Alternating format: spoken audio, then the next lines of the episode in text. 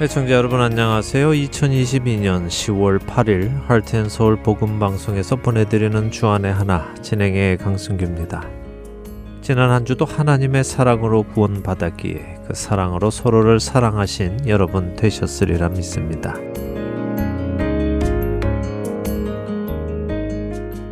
안내 말씀드립니다. 최근 저희 할텐서울 복음방송 CD 중에 2부와 3부 방송 CD가 재생이 되지 않는 경우가 있다는 전화를 몇 번 받았습니다. 또한 재생이 되더라도 음질이 좋지 않아서 듣기 힘들다고 하시는 분도 계셨는데요. 혹시 방송을 CD로 들으시는 분들 중에 2부나 3부 방송이 재생이 안 되거나 음질이 나쁜 경우가 있으면 꼭 저희에게 연락을 부탁을 드립니다. 만일 이것이 기계적인 결함으로 생겨난 일이라면 저희가 꼭 찾아서 고쳐야 하기 때문에 그렇습니다. 소수의 몇 분에게만 있는 일이라면 우편 배송 중에 CD가 충격을 받거나 손상이 되는 것으로 이해를 할 수 있지만 많은 수의 청취자분들께 일어난 일이라면 현재 사용하는 CD 복사기의 문제일 수 있기 때문입니다. 그렇다면 꼭 원인을 찾아서 수리를 해야 귀한 CD들이 낭비되지 않고 또 생명의 말씀이 필요한 곳에 찾아가서 생명을 살리고 세우는 일을 감당하게 될 것입니다.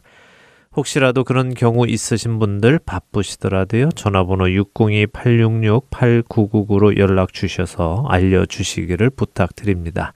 또한 CD가 만들어지고 발송되어 청취자분들의 손에 도착할 때까지 모든 과정에 하나님께서 은혜로 함께 해 주시기를 기도 부탁드립니다. 첫 찬양 함께 하신 후에 말씀 나누겠습니다.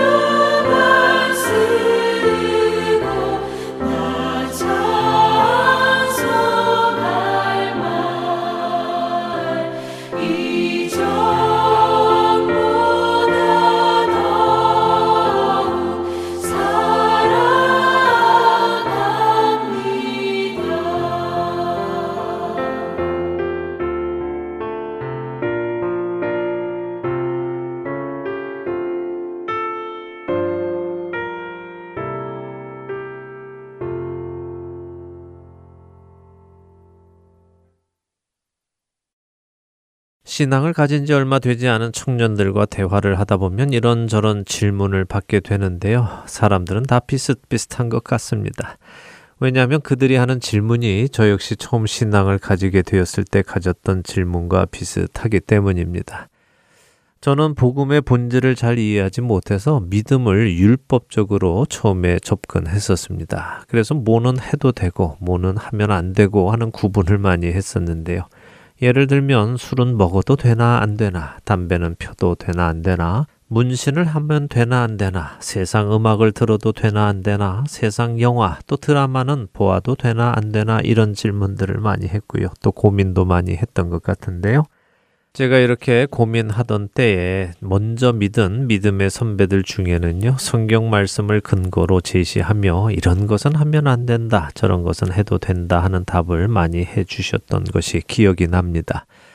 근데 지금 생각해 보면요, 그들 대부분이 해서는 안 되는 이유를 구약의 율법에서 근거를 찾아 충고를 해 주었던 것으로 기억을 합니다. 지난주 방송에서 저는 구약의 율법이 하나님께서 온 세상에서 택하신 민족, 이스라엘 민족에게 주신 율법이었음을 말씀을 드렸습니다. 세상 모든 사람들에게 지키라고 주신 것이 아니라 세상에서 하나님께 택함 받은 이스라엘 백성들에게 지키라고 주신 것이었죠. 그래서 그 구약의 율법을 지키도록 요구받은 것은 유대교에 있는 사람들이지 세상 사람들은 아니라는 것을 말씀드렸습니다. 그리고 신약 시대의 성도 역시 구약의 율법이 요구되지 않음도 사도행전 15장을 근거로 말씀을 드렸죠. 그렇게 오늘 이 시대 누군가가 이런 것은 해도 됩니까? 안 됩니까? 라고 물을 때 된다, 안 된다 하는 근거를 구약의 율법에서 찾아서 말을 한다면 그것은 올바른 근거가 될 수 없다는 말씀을 드립니다.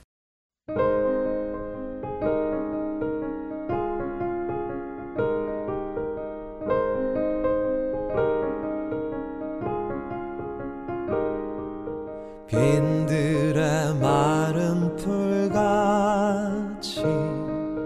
시들은 나의 영혼. 주님의 허락한 성령. 간절히 기다리네. 가물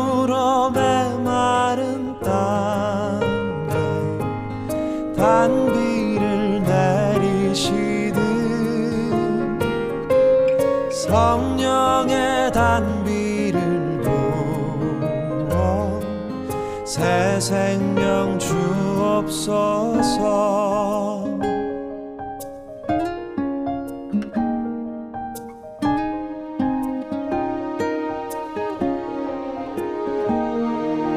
반가운 빗소리 들려. 산천이 춤을 추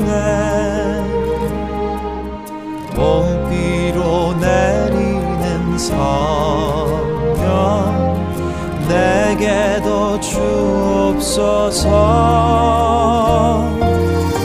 가물어 메마른 땅에 단비를 내리시듯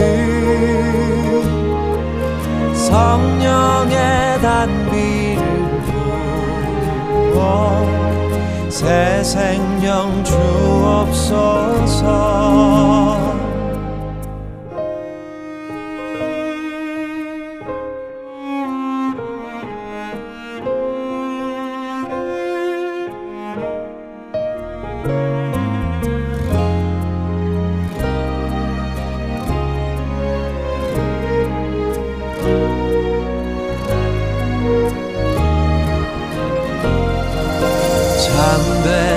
사랑의 언약 어길 수 있사오랴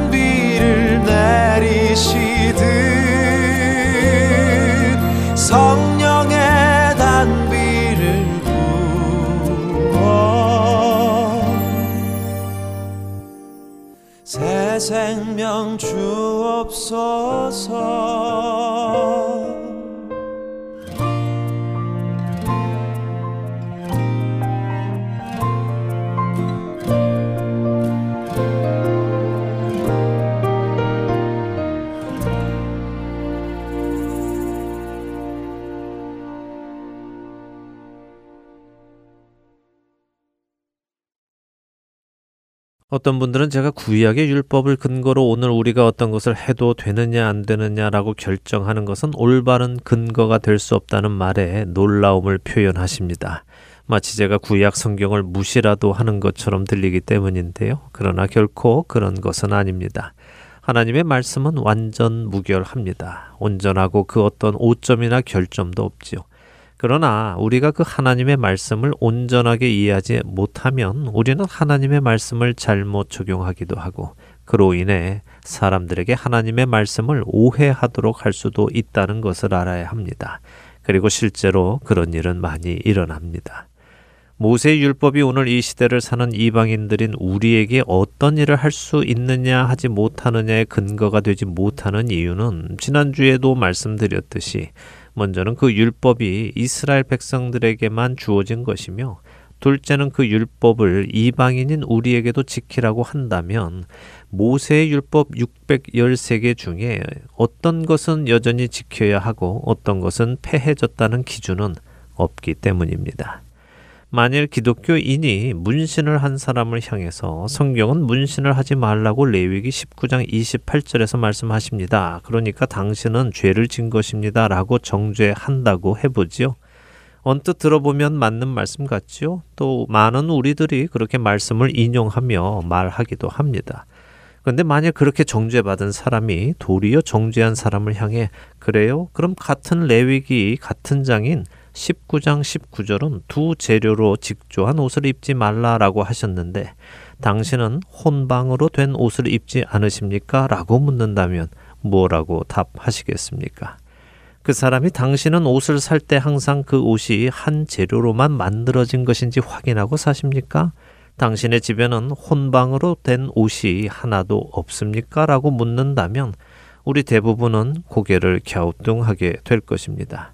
왜냐하면 실제로 그것이 모세의 율법 중 하나이기 때문입니다. 만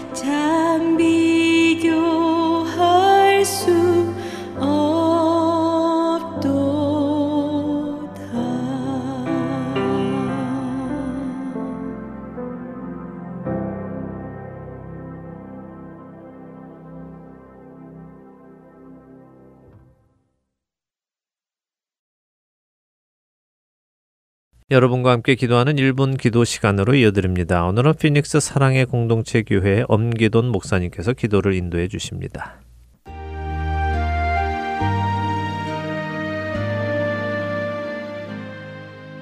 하트앤 서울 복음 방송 1분 기도 시간입니다. 저는 피닉스 사랑의 공동체 교회를 담임하고 있는 엄기돈 목사입니다. 오늘의 기도는 인생의 바닥을 경험하는 분들을 위해서 기도하기를 원합니다. 사람은 누구나 인생의 바닥을 경험합니다. 실패의 아픔으로 힘들어하는 분이 계십니다. 해결할 수 없는 문제로 고생하는 분이 계십니다. 누구에게도 말할 수 없는 어려움으로 괴로워하는 분도 계십니다. 그런데 인생의 바닥은 우리의 한계를 깨닫게 하는 고마운 시간입니다. 우리가 바닥을 경험하지 않는다면 우리는 교만한 가운데 살아갈 것입니다. 내가 내 인생을 계획하고 내 뜻대로 살 수 있다고 착각합니다. 그런데 어려움을 당하거나 실패를 당하거나 큰 문제에 봉착하면 우리는 내가 얼마나 연약하고 무기력한 존재인지를 깨닫게 됩니다. 그때 우리는 기도하게 됩니다. 선지자 요나가 물고기 뱃속에 들어갔을 때 기도했던 것처럼 바닥을 만날 때 우리는 진심으로 기도하게 됩니다. 그 기도는 감사의 기도입니다. 하나님께서 인도해 주신 것에 감사하는 기도입니다. 그 기도는 마음을 다하는 기도입니다. 간절한 기도입니다. 지금 바닥을 경험하고 있다면 그 힘든 시간을 그냥 보내버리지 말고 기도하는 기회로 삼으시기 바랍니다. 오늘 기도하실 때 저 여러분 안에 기도의 감격을 회복하게 되시길 바랍니다. 우리의 연약함을 도우시는 성령님을 믿고 함께 기도하시겠습니다.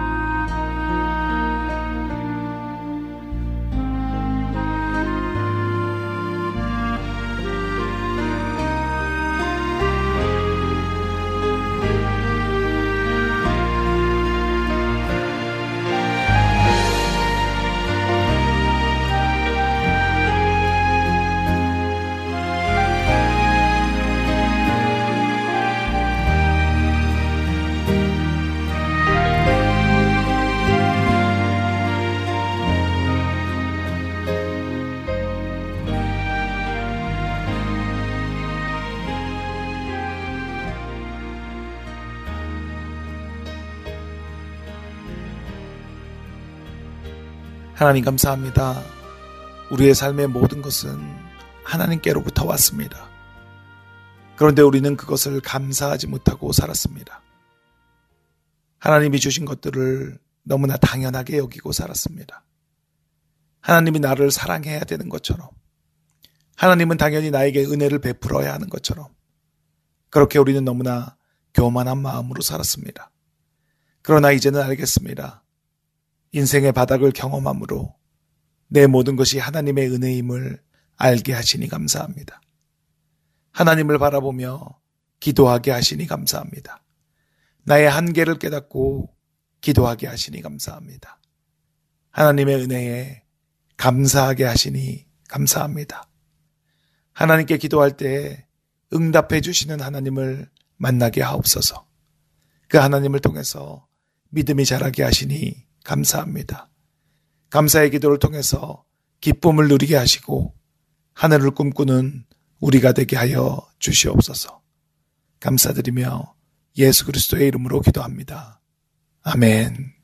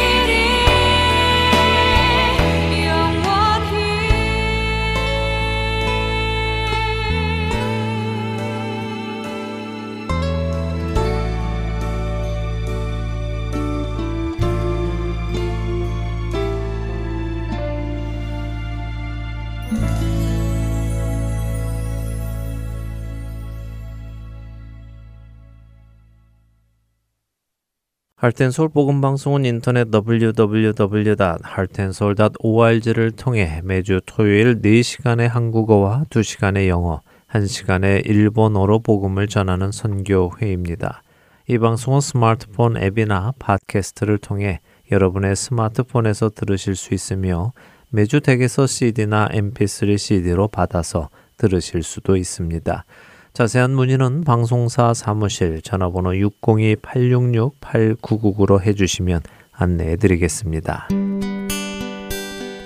기쁜 소식 사랑으로 땅끝까지 전하는 아랜소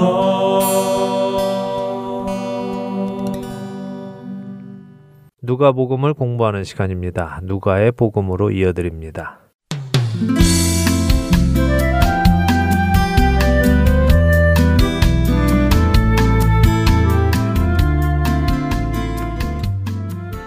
애청자 여러분 안녕하세요. 누가복음을 통하여 우리의 구세주이신 예수 그리스도를 알아가는 시간입니다. 누가의 복음 진행의 함혜진입니다. 네, 여러분 안녕하세요. 강승기입니다. 네, 지난 시간 이제 예루살렘으로 들어가시기 위한 마지막 준비를 하시는 예수님을 보았습니다. 네. 덜 익은 무화과의 집이라는 의미를 가진 벳바게라는 곳에서 일어난 일인데 그것은 아직 영적으로 덜 성숙한 이스라엘을 상징적으로 보여주는 것이며 그곳에서 예수님은 다시 한번 예수님이 메시아이시며 주님이심을 아직 아무도 타보지 않은 새끼 나귀를 가지고 오라고 하심으로 보여주셨어요. 네, 남의 새끼 나귀인데 그 나귀를 가지고 오라고 하시지요. 네. 그러면 그 나귀의 주인이 아니 왜 남의 나귀를 가지고 가느냐 이렇게 물으면 주께서 쓰시겠다라고 하라고 하셨죠. 네. 예수님은 만물의 주인이신 하나님이십니다. 그분이 원하시면 무엇이든 사용하실 수 있죠.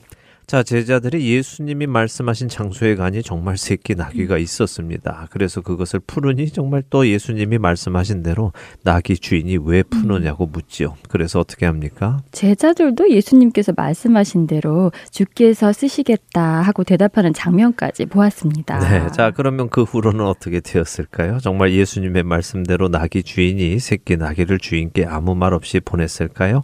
보도록 하지요. 누가복음 19장 35절에서 40절까지 읽고 이야기 나누겠습니다. 네, 누가복음 19장 35절에서 40절 먼저 읽겠습니다.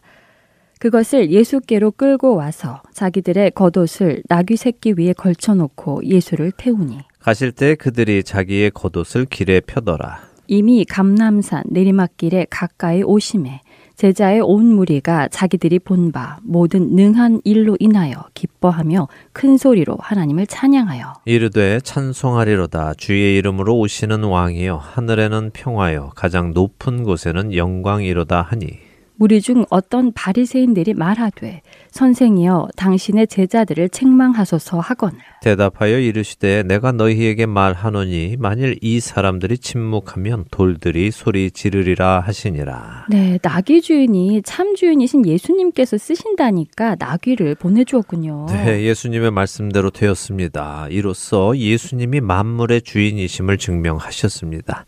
제자들은 이렇게 새끼 나귀를 가지고 왔습니다. 그리고는 새끼 나귀 위에 자신들의 겉옷을 얹고는 예수님을 태웠다고 되어 있지요. 예수님이 스스로 타실 수도 있는데 제자들이 예수님을 태워 드렸습니다. 그리고 그 앞길에 자신들의 겉옷을 벗어서 밟고 가시게 합니다. 자, 이런 행동을 하는 제자들의 기분 지금 어떨 것 같으세요? 굉장히 기분이 좋은 것 같네요. 네, 그렇죠. 사실 말을 타는 것이라면 제자들의 도움이 필요할 수도 있지만 새끼 나귀는 작으니까 그냥 예수님께서 올라타셔도 될 텐데 네. 이렇게 제자들이 예수님을 새끼 나귀 위에 겉옷까지 걸치고 태워드리는 모습이 이들이 정말 한껏 신이 난 모습인 것을 상상할 수 있습니다. 자, 그렇다면 제자들은 왜 이렇게 신이 났겠습니까? 여전히 제자들은 예수님께서 왕으로 오신다고 기대하고 있다는 것을 나타내는 것이군요. 맞습니다. 제자들은 그토록 예수님께 이제부터 무슨 일이 일어날지를 듣고도 아직 생각이 변하지 않았고요. 이제 정말 메시아께서 예루살렘에 들어가셔서는 놀라운 기적으로 로마를 물리치시고 다윗의 왕권을 세우시겠구나 하는 생각을 여전히 하고 있는 것이죠. 예수님 일행이 이렇게 새끼 나귀를 타고 예루살렘으로 들어가시며 감람산 가까이 오시니 제자의 온 무리가라고 표현하시죠. 네. 이것은 열두 제자뿐 아니라 70명의 제자 그리고 그 외에도 예수님을 따르는 모든 제자들을 의미합니다. 또 다른 복음서들에 의하면 제자들뿐 아니라 백성들이 나와서 예수님을 맞이하지요. 또한 백성들이 나뭇가지를 들고 흔들면서 예수님을 맞았다고 마태, 마가 복음은 기록하고 있고요. 요한복음은 그 나뭇가지가 종려 나뭇가지였다라고 밝히기도 합니다. 여기서 우리가 지키는 종료주일이 나온 것이군요. 네, 교회가 부활절 한 주 전주를 종려 주일로 지키지요.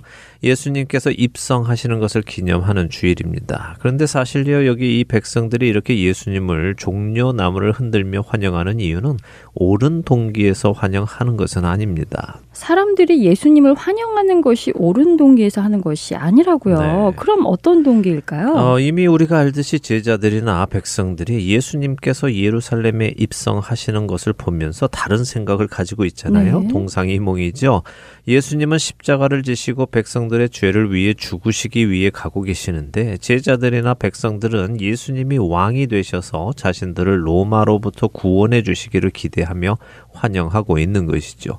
분명 예수님은 백성들을 구원하시기 위해 지금 입성하시는 것은 맞습니다. 그러나 백성들을 죄에서 구원하시고 죄와 사망에서 자유하게 하시기 위해서 죽으시러 가시는 것이지 백성들의 기대처럼 로마를 쳐부수고 이스라엘을 규합하여 나라를 세우기 위해 들어가시는 것은 아니라는 것이죠. 미묘한 차이가 분명히 있기는 있군요. 네. 백성을 구원하러 들어가시는 것은 맞지만 그 방법은 전혀 다르고 눈에 보이는 로마로부터의 구원이 아니라 죄와 사망으로부터의 근본적인 구원을 위해 가시는 것이네요. 네, 백성들은 예수님께 종려나무 가지를 흔들며 환영합니다. 종려나무 가지를 흔드는 이유는요, 이스라엘의 절기에 의해서 흔드는 경우가 있기는 있습니다.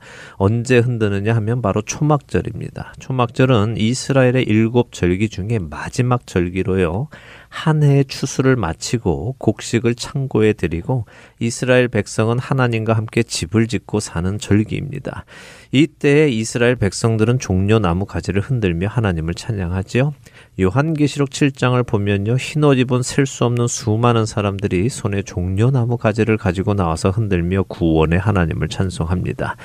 그 이것은 알곡과 가라지를 구분하여 천국 곳간에 알곡을 담으시는 하나님의 모습, 수장절과 초막절의 모습을 영적으로 보여주시는 그 하나님을 찬송하는 모습입니다. 네. 그런데 여기 오늘 예수님이 예루살렘에 들어가시는 것은 초막절을 위함이 아니지요. 아니지요. 지금은 6월절이 다가오고 있잖아요. 맞습니다. 6월절은 이스라엘 일곱 절기 중에 첫 절기입니다. 초막절은 마지막 절기고요. 네. 예수님은 이제부터 이스라엘 일곱 절기의 영적인 의미를 그분의 삶을 통해 하나하나 이루어 가실 것입니다. 그렇기에 아직은 종려나무 가 지를 흔들 때가 아닌 것이죠. 그런데 백성들은 벌써 종려나무 가지를 흔들고 있습니다. 사실 예수님이 오늘 이 6월절 일주일 전에 예루살렘에 들어가시는 날로부터 약 200여 년 전에 이스라엘에는 마카비 혁명이라는 것이 있었습니다. 당시에 이스라엘을 장악한 헬라를 향해서 마카비 가문이 대항해서 예루살렘을 회복하고요. 왕권을 회복한 적이 있었죠. 이때 이 마카비 가문이 예루살렘으로 들어올 때 백성들이 종려나무 가지를 흔들면서 맞이했다고 합니다. 당시 이스라엘 백성들에게는 이 마카비 가문이 메시아와 같았겠죠. 네. 자신들을 억압하는 헬라를 향해 분연이 일어나서 그들을 해치우고 예루살렘 성전을 회복하고는 이때부터 수장절이라는 새로운 절기도 생겨나고 했으니 그들에게는 마카비가 메시아였습니다. 지금 이스라엘의 백성들은 예수님을 향해서 마카비 가 해내었던 일을 다시 해내시기를 기대하는 것이며 6월절도 지키기 전에 마지막 절기인 초막절을 지키려 하는 모습을 보여주는 것입니다. 결국 이들은 지금은 예수님을 찬송하며 자신들을 구원해 주시기를 기대하지만 예수님께서 예루살렘에 들어가셔서 그런 일을 하시지 않자 오히려 예수님을 죽이라고 소리치는 사람들로 변하게 됩니다. 자신들의 기대에 부응하지 못하니까 예수님을 금세버리는 그런 모습을 보이는 것이네요. 네. 안타깝습니다. 그러나 또 동시에 우리의 모습도 그 안에서 보게 되네요. 맞습니다. 우리도 예수님을 향한 또 하나님을 향한 자신의 각자의 그림이 있습니다. 자신이 꿈꾸는 어떤 기대가 있지요. 네. 내가 예수님을 믿으면, 내가 하나님을 섬기면 하나님께서 나에게 이렇게 이렇게 해 주실 것이다 하는 기대를 가지고 섬깁니다. 그리고 반드시 그렇게 해주실 것이라고 확신하며 자신에게 믿음이 있다고까지 생각을 하지요. 네. 근데 하나님께서 만일 자신의 그 믿음대로 그 기대대로 응답해 주지 않으시면 실망하고 좌절하고 하나님이 정말 계시는가 의심하고 불신하는 모습을 보이기도 합니다. 늘 드리는 말씀이지만 우리는 하나님께서 약속하신 것 외에는 기대해서는 안 됩니다. 하나님께서 약속하시지 않은 일은 들어주실 수도 있고 아닐 수도 있기 때문이죠. 오히려 약속하신 것을 기억하고 그 약속을 붙들고 살아가야 하는 것입니다. 자, 예수님은 우리에게 무엇을 약속하셨습니까? 너희가 세상에서는 환난을 당하나 담대하라. 내가 세상을 이기었노라. 보라, 세상 끝날까지 내가 너희와 함께 하리라. 끝까지 견디라. 끝까지 견디는 자는 구원을 얻으리라. 이런 말씀들은 예수님이 친히 해 주신 약속의 말씀입니다. 이런 말씀을 우리가 믿고 붙들고 그래서 어려운 삶 속에서 주님과 동행하며 끝까지 견 뎌야 하는 것이죠. 언제 예수님이 우리에게 너희가 전도 많이 하면 물질의 축복을 주겠다. 세상에서 성공하게 해주겠다. 자녀가 좋은 대학 가게 해주겠다. 사업 번창하게 해주겠다. 이런 약속 해주셨습니까? 그런 적은 없습니다. 그런데 그런 것을 기대하면 실망하게 되지요. 자, 다시 본문으로 돌아와서요. 예수님께서 이렇게 예루살렘에 들어가시니 백성들이 또 제자들이 환호합니다. 그들은 메시아에게 드리는 찬송, 찬송하리로다 주의 이름으로 오시는 왕이여 하늘에는 평화요 가장 높은 곳에는 영광이로다 하는 찬송을 예수님께 드립니다. 예수님은 참된 메시아이시니까 이 찬송을 받으시기에 합당하신 유일한 분이십니다. 자, 그런데 바리새인들의 반응이 떨떠름하지요. 그러게요. 바리새인들이 예수님에게 당신의 제자들을 책망하라고 하네요. 네. 예수님이 메시아가 아닌데 메시아라고 이렇게 찬송하니까 막으라는 것이죠. 그렇죠. 바리새인들의 이 말은요. 예수 당신이 메시아도 아닌데 성경을 많이 하는 우리는 이미 당신이 메시아가 아닌 것을 결정했는데 당신 제자들이 이렇게 메시아에게 보낼 찬송을 당신에게 하는 것은 잘못 아닙니까? 당신이 그렇게 제자들의 찬송을 받으면 당신 스스로가 당신이 메시아라고 인정하는 거 아닙니까? 당신은 메시아 아니지 않습니까? 하며 책임을 묻고 있는 거죠. 참된 메시아를 눈앞에 두고도 알아보지 못하니 참 아쉽습니다. 네, 그런 그들을 향해 예수님이 말씀하십니다. 만일 이 사람들이 침묵하면 돌들이 소리 지르리라. 자, 이게 무슨 말씀입니까? 예수님이 메시아 맞으시다는 말씀입니다. 진리를 말 못하게 하면 돌들이라도 말을 할 것이며 내가 메시아가 맞다는 사실은 모든 피조물이 아는 사실이고 이런 말 못하는 돌까지도 하는 사실이다라고 말씀하시는 것입니다. 자, 이렇게 예수님은 자신이 메시아이심을 분명하게 밝히십니다. 그렇기에 예수님을 메시아로 믿지 않는 자들은 자기 죄 그대로 남아있게 되는 것이죠. 이렇게 스스로 메시아이심을 밝히신 후에 누가가 기록한 한 가지 사건이 있습니다. 읽어볼까요? 41절에서 44절입니다. 네, 누가복음 19장 41절부터 읽습니다. 가까이 오사 성을 보시고 우시며 이르시되 너도 오늘 평화에 관한 일을 알았더라면 좋을 뻔하였거니와 지금 내 눈에 숨겨졌도다. 날이 이를지라 내 원수들이 토둔을 쌓고 너를 둘러 사면으로 가두고 또 너와 및 그 가운데 있는 내 자식들을 땅에 메어 치며 돌 하나도 돌 위에 남기지 아니하리니 이는 내가 보살핌 받는 나를 알지 못함을 이남이니라 하시니라. 네, 예수님이 예루살렘 성에 가까이 오셔서는 그 성을 보시고 우시네요. 네. 마음이 찡해집니다. 찡해지죠. 네. 자, 예수님은 왜 우십니까? 지금 이 백성들은 예수님을 환호하고 있지만, 그리고 승리가 있을 것이라고 기대하지만, 하나님과 화평의 관계에 들어가기 위해서는 반드시 하나님의 어린 양이신 예수님이 죽으셔야만 하는데, 그 사실을 깨닫지 못하는 이들, 그리고 그런 하나님의 어린 양이신 예수님을 거부하는 그들에게 있을 심판, 이것을 아시는 예수님은 그들을 향해서 눈물을 흘리시는 네. 것입니다. 하나님이 모든 죄인을 은혜로 초청하시고 구원으로 초청하십니다. 값없이 와서 구원을 얻으라고 하시지요. 그러나 사람들은 거부합니다. 하나님의 초청을 거부하지요. 그들은 결국 자신들의 죄 안에서 자신들의 목숨으로 자신들의 죄값을 치를 것입니다. 결국 예수님이 십자가에서 죽으신 후 약 30여 년이 흐른 후 기원 후 66년에 로마와 유대는 전쟁을 벌이기 시작합니다. 그리고 그 전쟁은 약 4년 동안 이어지고요. 결국 기원 후 70년에 유대는 멸망하고 하나님의 거룩한 집 예루살렘과 예루살렘 성전은 돌 위에 돌 하나도 남지 않고 무너지게 됩니다. 그 후로 살아남은 얼마 되지 않는 유대 민족 사람들은 온 세상으로 뿔뿔이 흩어져서 나그네의 삶을 살고 하나님께서 다시 그들을 모으실 때까지 나그네 생활을 하게 되지요. 그런 그들의 미래를 아시는 예수님이 그들을 위해 울고 계시는 것입니다. 참 숙연해지면서도 참 아이러니하다는 생각도 듭니다. 그렇게 그들을 구원하시기 위해 오셔서 그들 앞에 계시고 또 그들을 위해 십자가도 지실 것이지만 결국 그들은 예수님을 거부하고 심판에 들어가는데 이 모든 것을 아시면서도 또 예수님은 예루살렘으로 들어가시고 이것이 구원의 비밀이 아닌가 합니다. 네, 그들 곁에까지 왔던 그 구원, 그 구원을 그들은 놓칩니다. 네. 우리 주변에도 이런 일이 동일하게 있고요. 교회 안에 있는 성도들에게도 이런 일이 있을 수 있죠. 구원이 우리 아주 가까이까지 오셨지만 그 구원을 받지 못하고 결국은 자기 자신의 죄 속에서 죽어가는 사람이 분명히 있을 것입니다.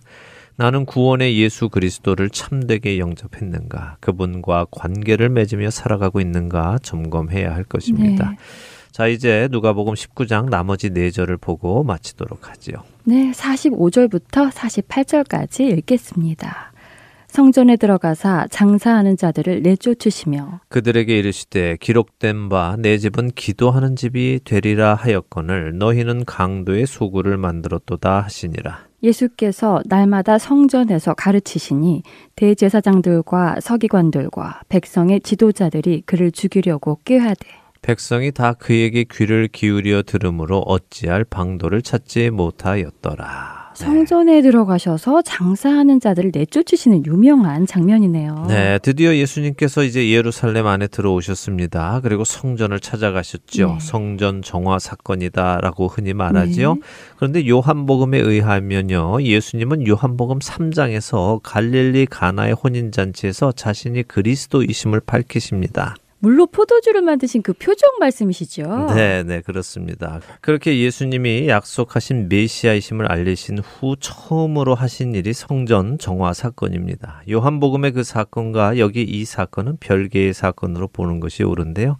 정리하자면 이것이죠. 예수님은 성전 정화를 두 번 하셨는데 한 번은 예수님의 공생의 시작, 또 한 번은 공생의 끝에 이렇게 하시는 것입니다. 결국 이것은 예수님께서 하나님의 집, 곧 성전을 깨끗게 하시기 위해 오신 것도 보여주시는 것이죠. 자, 하나님의 성전에서 왜 사람들이 장사하는지 아시죠? 네, 당시 절기에 유대인들이 제사를 지내기 위해 오면 그들에게 재물을 팔기도 하고 또 성전세를 내기 위해 돈을 바꾸어 주기도 하고 이래서 장사하는 사람들이 많았다고 들었습니다. 네, 그렇습니다. 이것은 사실 엄청난 장사였습니다. 네. 뭐 언젠가 요한복음을 공부하게 되면 그 사실을 좀 자세히 설명을 드리겠습니다만 간단히 말씀드리면요. 이 성전 관련 비즈니스는요. 사두개파들이 맡아서 했습니다. 네. 그리고 이 사두개파에는 제사장들이 있었죠. 이들은 이 비즈니스를 통해서 엄청난 이익을 얻었고 부자가 되었습니다. 그들은 하나님을 이용하여 자신들이 원하는 것을 얻어냈죠. 겉으로는 거룩한 척 했지만 그들의 속에는 탐욕이 가득했습니다. 예수님은 그런 그들의 모습을 미워하셨습니다. 그래서 그들에게 하나님을 만나는 기도하는 집을 강도의 소굴로 만들었다 하시며 책망을 하셨습니다. 이것은 사두개인들을 향한 큰 도전이었죠. 그러니 당연히 그들에게 미움을 받으셨겠죠. 그렇죠. 자신들의 잘못을 그렇게 공개적으로 말씀하시면 백성들의 분위기도 좋지 않게 변할 수 있으니 예수님을 좀 어떻게 해야겠다는 생각을 자연히 했겠어요. 예, 그렇습니다. 그리고 그 생각이 결국은 47절의 말씀처럼 예수님을 죽이자고 조금 더 구체적으로 계획하게 되는 네. 것이었죠. 그렇지만 백성들은 아직 예수님을 메시아로 기대하고 있기에 죽이려 해도 쉽게 죽일 수는 없는 상황입니다. 이런 상황에서 예수님을 죽이면 메시아를 죽인 것이 되니까 음. 무언가 명분을 찾아야 하는 것이죠. 인간의 죄성은 그렇습니다. 자신의 유익을 위해서 자신이 원하는 것을 얻기 위해서 다른 사람에게 피해를 주고 심지어 다른 이의 생명도 앗아갈 생각을 하지요. 그리고 그들은 결국 하나님을 죽이기로 결정합니다. 물론 그들은 예수님이 하나님이신 줄은 몰랐겠지만 말입니다. 인간의 욕심이 자신이 모르는 사이에 하나님까지도 죽일 수 있다는 것이 정말 두렵게 다가옵니다. 우리의 욕심, 우리의 죄성은 도대체 얼마나 심각한 것일까요? 다시 돌아보게 됩니다. 네, 우리의 죄성을 보면 볼수록요, 우리는 예수님 앞으로 나아갈 수밖에 없습니다. 그것이 은혜지요. 그 은혜가 우리 안에 있기를 소망합니다. 자, 이렇게 해서 누가복음 19장 마쳤고요. 다음 주부터는 20장을 보도록 하겠습니다. 예수님이 드디어 십자가를 지시기 위해 예루살렘에 들어가셨습니다. 이제 예수님의 삶이 얼마 남지 않았습니다. 예수님을 더 알기 원합니다. 예수님을 더 알아가시는 여러분 되시기 바라며 누가의 복음 오늘 이 시간 마치겠습니다. 네, 저희는 다음 주에 다시 찾아뵙겠습니다. 안녕히 계십시오. 안녕히 계세요.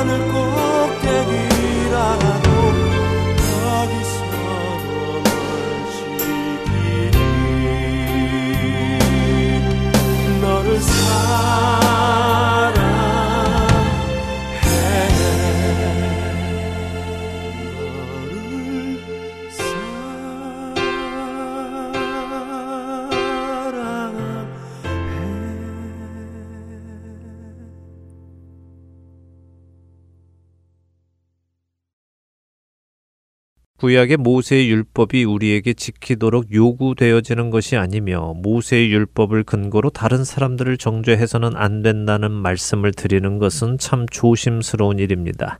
왜냐하면 그 말씀을 하나님의 말씀을 무시해도 된다고 하는 것으로 오해하는 분들이 많이 계시기 때문이지요.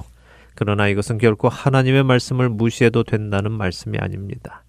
사실 예수님은 우리의 구원자이시기 이전에 먼저 이스라엘의 구원자이셨습니다. 그분은 하나님의 백성인 유대인의 혈통으로 오셨습니다. 그렇기에 예수님은 모세의 모든 율법을 지키셔야만 하는 의무가 있었지요. 그리고 오직 예수님만이 그 모든 율법을 온전히 지키신 분입니다. 그래서 그분이 우리의 의가 되시는 것입니다. 내가 율법을 지켜서 의로운 자가 되는 것이 아니라 예수님께서 율법을 온전히 지켜 주셔서 그분의 의로움이 믿는 나에게 전가되어 내가 의인이 되는 것입니다. 이것이 은혜이고 구원이지요. 제가 여러분들께 드리려는 말씀은 이것입니다. 다른 사람의 죄를 지적할 때 모세의 율법을 가지고 지적을 하면 반드시 여러분은 벽에 부딪히게 되고 그 벽에 부딪힘으로 인하여 오히려 죄인에게 죄를 알려주려던 시도가 역효과를 볼 수 있다는 말씀입니다. 이미 폐해진 율법을 가지고 사람들을 정죄한다면 우리는 반드시 벽에 부딪히게 됩니다. 대신 우리는 바른 진리를 가지고 나아가야 합니다. 자기 자신도 모순에 빠지는 온전하지 못한 논리를 가지고 나가면 안 됩니다. 모세의 율법 중 어떤 것은 여전히 유효하고 어떤 것은 유효하지 않다는 것은 우리의 생각일 뿐이지 성경이 가르치시는 것은 아닙니다. 히브리서 8장 6절에서 13절은 이렇게 말씀하십니다. 그러나 이제 그는 더 아름다운 직분을 얻으셨으니 그는 더 좋은 약속으로 세우신 더 좋은 언약의 중보자시라. 저 첫 언약이 무흠하였더라면 둘째 것을 요구할 일이 없었으려니와 그들의 잘못을 지적하여 말씀하시되 주께서 이르시되 볼지어다 날이 이르리니 내가 이스라엘 집과 유다 집과 더불어 새 언약을 맺으리라. 또 주께서 이르시기를 이 언약은 내가 그들의 열조의 손을 잡고 애굽 땅에서 인도하여 내던 날에 그들과 맺은 언약과 같지 아니하도다. 그들은 내 언약 안에 머물러 있지 아니하므로 내가 그들을 돌보지 아니하였노라. 또 주께서 이르시되 그날 후에 내가 이스라엘 집과 맺을 언약은 이것이니 내 법을 그들의 생각에 두고 그들의 마음에 이것을 기록하리라. 나는 그들에게 하나님이 되고 그들은 내게 백성이 되리라. 또 각각 자기 나라 사람과 각각 자기 형제를 가르쳐 이르기를 주를 알라 하지 아니할 것은 그들이 작은 자로부터 큰 자까지 다 나를 알미라. 내가 그들의 불의를 극률히 여기고 그들의 죄를 다시 기억하지 아니하리라 하셨느니라. 새 언약이라 말씀하셨음에 첫 것은 낡아지게 하신 것이니 낡아지고 쇠하는 것은 없어져 가는 것이니라. 옛 언약, 곧 모세의 율법은 더 이상 요구되어지지 않습니다. 이방인인 우리는 물론 이 히브리서를 받는 히브리인들, 곧 유대인들에게까지 말입니다. 그러나 모세의 율법이 오늘을 사는 그리스도인들에게 지킬 것이 요구되어지지 않는다는 이 말이 이제 모든 율법을 무시하고 자신이 원하는 대로 살아도 된다는 말은 분명히 아닙니다. 지난주에도 말씀드린 것처럼 신약 시대를 사는 우리들에게는 우리에게 주어진 분명한 율법, 분명한 새로운 계명이 있습니다. 그것은 서로 사랑하라는 말씀입니다. 우리는 하나님을 사랑하고 예수 그리스도를 사랑하기에 서로 사랑하는 것입니다. 서로 사랑하기에 서로에게 해가 되는 일을 하지 않습니다. 서로 사랑하기에 서로를 섬깁니다. 무엇 무엇은 하면 안 된다라고 해서 안 하는 것이 아니라 이미 내 안에 사랑이 있기에 하지 않게 되는 것입니다. 문신을 하지 않는 것이 율법에 그렇게 되어 있어서가 아니라 술 취하지 않는 것이 율법에 그렇게 되어 있어서가 아니라 살인하지 않는 것이 율법이 금하고 있기 때문이 아니라 주님을 사랑하기에 주님의 성전이 되는 이 몸에 다른 것을 새기거나 이 몸을 다른 것에 취하도록 내버려 두는 것이 아닙니다. 사랑하기 때문에 살인하지 않게 되는 것입니다. 사랑하는 할텐 서울 복음 방송 애청자 여러분, 우리 모두가 하나님의 사랑을 진정으로 깨닫게 되기를 소원합니다. 여러분을 위해 에베소서 1장 17절에서 19절의 말씀으로 기도합니다. 우리 주 예수 그리스도의 하나님, 영광의 아버지께서 지혜와 계시의 영을 너희에게 주사 하나님을 알게 하시고 너희 마음의 눈을 밝히사 그의 부르심의 소망이 무엇이며 성도 안에서 그 기업의 영광의 풍성함이 무엇이며 그의 힘의 위력으로 역사하심을 따라 믿는 우리에게 베푸신 능력의 지극히 크심이 어떠한 것을 너희로 알게 하시기를 구하노라. 한 주간도 하나님의 은혜로 우리의 영적 눈이 띄어져 하나님의 풍성하신 은혜를 깨닫고 그 안에서 온전한 하나님의 자녀로 살아가시는 저와 애청자 여러분이 되시기를 소원하며 오늘 주안의 하나 여기에서 마치도록 하겠습니다. 함께 해주신 여러분들께 감사드리고요. 저는 다음 주 이 시간 다시 찾아뵙겠습니다. 지금까지 구성과 진행의 강승규였습니다. 애청자 여러분 안녕히 계십시오. 나를 지으신 이가 하나님 나를 부르신 이가